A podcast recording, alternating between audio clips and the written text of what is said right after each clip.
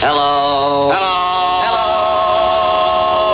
Hello. Hello. Hello. Hello. Welcome to Three Stooges Throwback, the comprehensive, encyclopedic compendium of all things Three Stooges. From woman haters to sappy bullfighters, from Curly to Shemp, and even to Joe. I am your host, Gabriel Russo, and I'm looking at all 190 shorts produced for Columbia Pictures by the Three Stooges comedy team.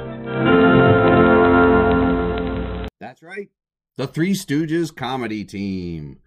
Welcome to the show. I'm your host, Gabriel Russo. Let's get right to it. This episode is the 14th short produced by the Three Stooges. It's called Half Shot Shooters. It was filmed March 18th to the 21st, 1936, and it was released April 30th, 1936, with a runtime of about 18 and a half minutes, 1835. Once again, I watched this short on Dailymotion because that was the closest I could get to the original runtime with nothing cut, evidently. I get most of my information from Wikipedia, from IMDb, and from ThreeStooges.net.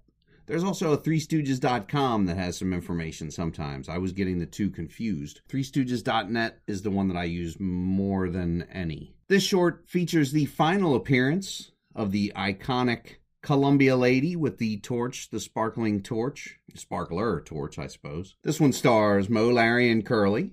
Notable cast Stanley Blystone. We've covered him before, but he was in 500 films from 1924 to 1956, several Stooge films. He was in uh, Modern Times with Charlie Chaplin, several Laurel and Hardy shorts, you may remember that he was the guy who died of a heart attack right on the street. He was dressed as a cowboy for the Wyatt Earp TV show by Desilu Pictures, or Desilu Studios, rather, which is Lucille Ball and Desi Arnaz.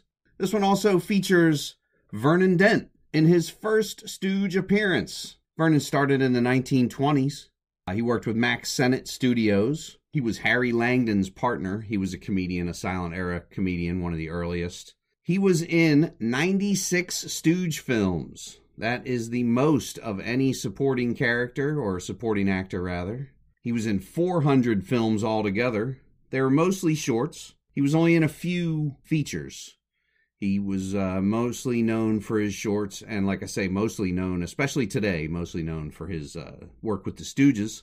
He had diabetes later on in life and went blind. And just an interesting thing at, at Shemp's funeral in 1955, he was uh, he had to be led to the he was completely blind and had to be led to the casket by a friend. Emil Sitka, he was with the glasses. He hasn't shown up yet. Was kind of a nebbishy guy in the Stooges shorts, and he, he was in a lot of Stooge shorts. He said that one of the most moving things he had ever seen was uh, Vernon having to be led to Shemp's casket side, and he stood there Everyone else had just filed by. Vernon stood up there and touched Shemp's face, you know, said his goodbyes. Took a little while doing it. He died in 1963 and is buried in Forest Lawn Cemetery. We are we'll probably revisit both of these biographies over the course of the show. But for now, on with this episode. It's produced by Jules White, directed by Preston Black, now, Jules White, he later started directing. He was a producer of this one. He started directing shorts in 1938. His brother was the director of this one, Preston Black. We've covered him also, but his name is Jack White, but he changed his name to Preston Black due to uh, divorce issues. His directorial debut was our uh, was the 12th short, Ants in the Pantry, and he was good at uh, reincorporating old footage into the new shorts people couldn't tell, audiences couldn't tell, especially like after Curly dies and they reuse some of that material with Shemp, went over audiences' heads. They had no idea. They thought they were all new shorts.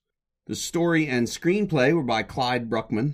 Covered him as well a couple of episodes, but just real quickly, uh, he worked with Buster Keaton, W.C. Fields, Laurel and Hardy, Abbott and Costello, the whole nine, the Stooges. He worked with Harold Lloyd. He had alcohol problems and got in trouble for recycling gags. Like I said, we covered him a couple of episodes ago. He borrowed uh, Buster Keaton's gun and killed himself in 1955. He left a typed note to the gentleman of the Santa Monica Police Department. So I couldn't remember if I covered that little tidbit in the uh, the last time we talked about him or not. So, and now really on with the show. Like I said, this is half shot shooters. We open in 1918 on the battlefield.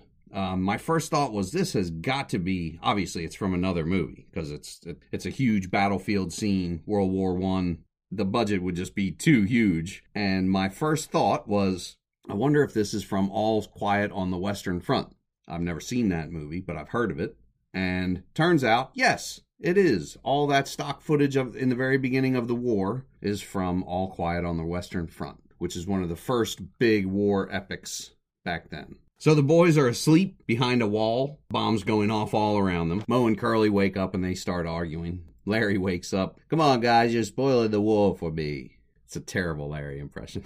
so uh, he says, Come on, you're spoiling the war. And Moe says, Yeah, what of it? And he says, Well, I'm just saying. Uh, we cut to a group of officers and they're getting a signal. They get a signal that the war is over.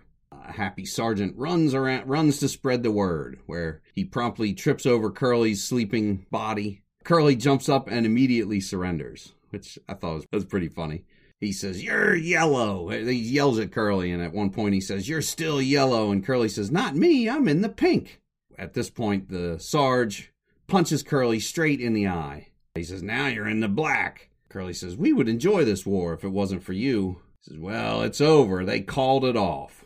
They called it off the fun way of saying that the war is over. The sergeant in this one is super violent. There's not a whole lot of uh, humor to his mind. It's just straight up. So Sarge stands up Larry and punches him straight in the eye, knocks him down. Then he grabs Moe, and you hear the crack, crack, crack sound as he breaks Moe's arm. I mean, it's unbelievable. Then there's kind of a uh, kind of a lame gag of uh, them throwing their rifles in the air because they're excited that the war is over. The rifles come down and knock them out. An easy way of ending the scene. So we cut to HQ.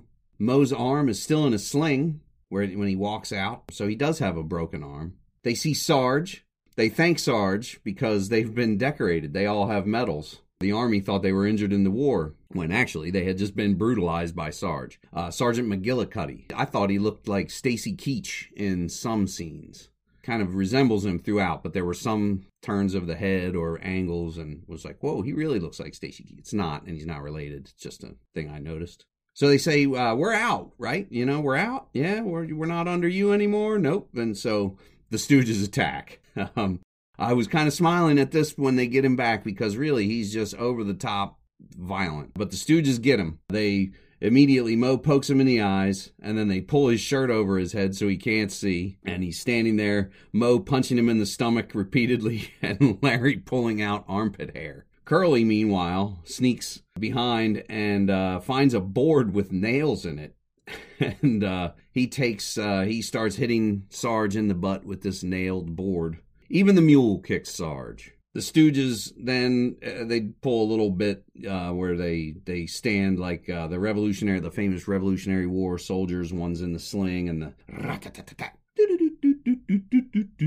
and they march away whistling.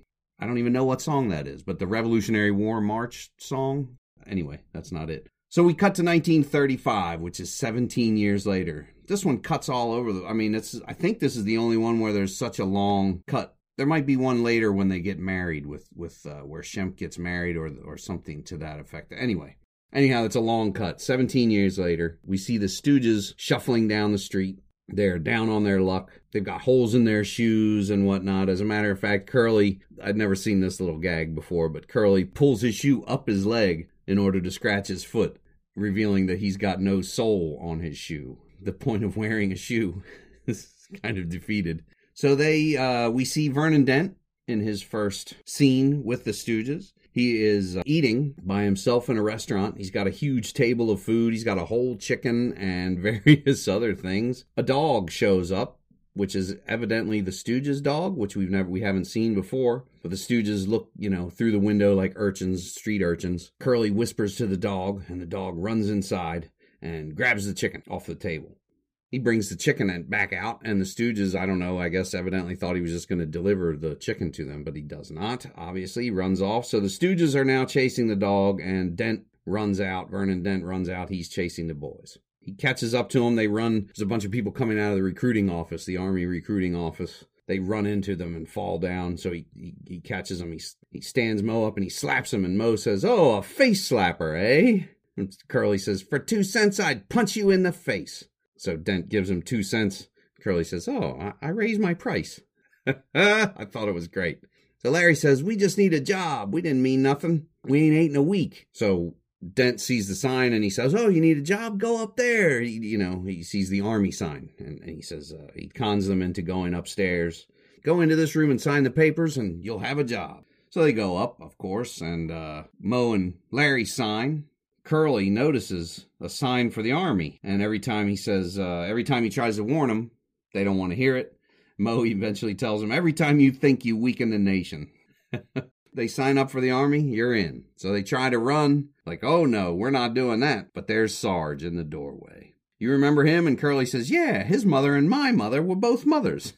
that was a pretty funny line. So Bully Sarge, he says, uh, let's test your hearing. And so he has them dip their head in a bucket of water, in a trough of water, where he shoots a pistol underneath, deafening all of the stooges. He leads them over to the captain. The captain starts asking him questions they can't hear. They go back and forth with the, you know, corn. Horn, what year were you born? What corn? I I don't like corn. Horns. I don't like. I don't hear any horn.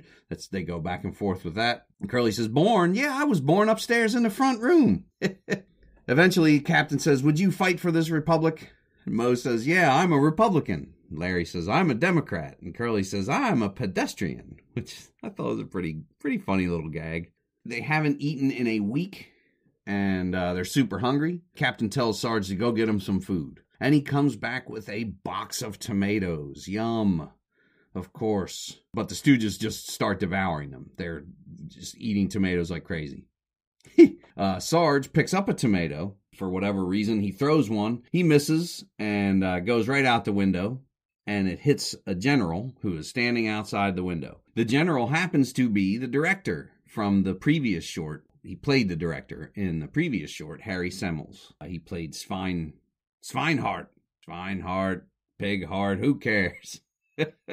Anyhow, he's uncredited in this, but you know. So we cut to uh, the boys. They are delivering spittoons from what it looked. That's the only thing I could tell. They he says they're delivering loving cups, but they're they're certainly not loving cups. I think they're spittoons of different sizes. I couldn't tell. They're so they knock over the whole table. Larry ends up buried under them, and he ends up with two, one on each hand. We cut again to the boys. They are recruits standing at a cannon, where we, we get another instance of a recurring gag in this short, where they all salute. You know, Larry salutes and knocks Moe with his elbow. Moe salutes and knocks Curly with his elbow. Curly salutes and he's got no one to knock and he's frustrated about it. the boys fall asleep standing up while they're getting their orders, instructions, you know, at the cannon. it takes them about five seconds to fall asleep. Sarge tells them, uh, go get shells and powder. Get back here double quick. And while they're gone, training is postponed and everyone is dismissed. The Admiral is coming, but he wants to see, he, he's going to be late or something to that effect. He wants to see the, the cannon practice. But the Stooges missed this order because they were getting the shells and powder. So they show up on a cart full of bombs and TNT, and uh, Moe is smoking a cigarette. he lights the cigarette on the cart, as a matter of fact. You don't see Moe smoking as often. I thought it was odd, anyhow. They load the cannon themselves, and they look out, and we see a ship. And it's the Admiral's ship, turns out. They don't know that. Hey, look, our target is that ship we'll just do it ourselves, you know. They load the cannon and they get it ready. They sing a couple of song bits that have to be a reference to to a song that's currently, you know, at the time going, but I had no idea. I didn't recognize it. I didn't recognize the tune or any bit of it and I didn't see anything on any of the websites that I checked. One is sung by Curly and then one is sung by all three of them. So like I said, it's got to be a reference to a song at the time. So anyway, the Stooges load the cannon and fire they blow up a smokestack. It falls over. the general, we cut, you know, in another looks up and says, Who did that? And they start running toward the cannon. Meanwhile, the boys are spinning the cannon around. They're turning the wheel and it's spinning, you know, and they turn the other wheel and it's going up and down. Uh, fire! And they show a building. It blows up. One of them says, I don't know, I think it was Moe who says, uh, I don't know where that one went, but I hope it didn't blow up the pool hall. They huddle up like they're in a football game, and then they jump like they're on the line, and then they run up and load it again and fire. And then they, they've blown up a bridge. So the Stooges are on a roll here. They are blowing up the whole city of where their uh, where the army base is. Then they go into a bidding gag where it's hamana hamana. Well, we're bid one, bid two, bid three. Here we go. We're bid three. Curly says, "Sold to the man with the curly locks." And then fire, and they blow up the admiral's ship, which is like wow. They sink the ship. Meanwhile, now the general and uh, the sergeant and some officers finally uh, run up on the boys, and he says, "Who fired those shots?" All of them say, "I did, I did." You know, they all take credit. But Moe, he smacks them all and says, "No, no, it was only me. It was me." Sarge says, "You all did it, so come on over here with me." And he lines them up. He says, "Maybe, maybe he's going to take our picture." Sarge aims the cannon down at the boys and fire. We're left with three pairs of smoking shoes, and that's the end of the short. This is the first one where the boys are killed. That happens in a few over the course of their careers where they're killed at the end, but not many, and I thought it was striking. I'll be honest with you, I hadn't seen this one in a long time. If I'd ever seen the whole thing, it was there were parts of it that were vaguely familiar. It like I said, it was striking that they're killed. It has been criticized and rightly so, I think, for its excessive non comic violence. In that McGillicuddy is just too over the top and too mean and too actual violent. Like I said, it's not it's non non comedic violence. This one was rumored to be banned in Holland because of its violence. Even on the websites that I saw, they said that that could not be corroborated. So it's just rumored to have been banned by the censorship board in Holland. This is the last short where Curly is spelled C U R L E Y. So going forward, it's just Curly, C U R L Y. This is also the first Columbia short with no female cast. Not just the first Stooges short, but evidently the very first Columbia Pictures short with no female cast at all. This one, oddly, on uh, 3stooges.net it got 9.29 eye pokes out of 10. I was just not a fan of this one overall. I would say maybe six and a half, maybe a seven overall. Some of the gags were funny. Some of the gags were, you know, were good, and there's some some some lines that were, uh, you know, that were that were funny. I thought this one, you know, it made me laugh a few times, but not. This is just not. It's a a swing and a miss. I thought as far as this one goes. But in reading the reviews on ThreeStooges.net, I think there were 12 or 15 reviews from fans, and they were all 10, not all. There were a couple that I think one gave them a 5 out of 10. But the rest, the majority were 10 out of 10 reviews. I just couldn't believe it. So this one really is beloved by the fan base. I, on the other hand, I thought it was is a bit much. Anyhow, that's going to wrap it up for uh, this episode of the Three Stooges Throwback. Thank you for listening. You can head to the Three Stooges Throwback Podcast Facebook page to comment or whatever. If you like the show, please give a five star review on iTunes. The show originates from podomatic.com, which is great. Anchor.fm is another place that I post it to.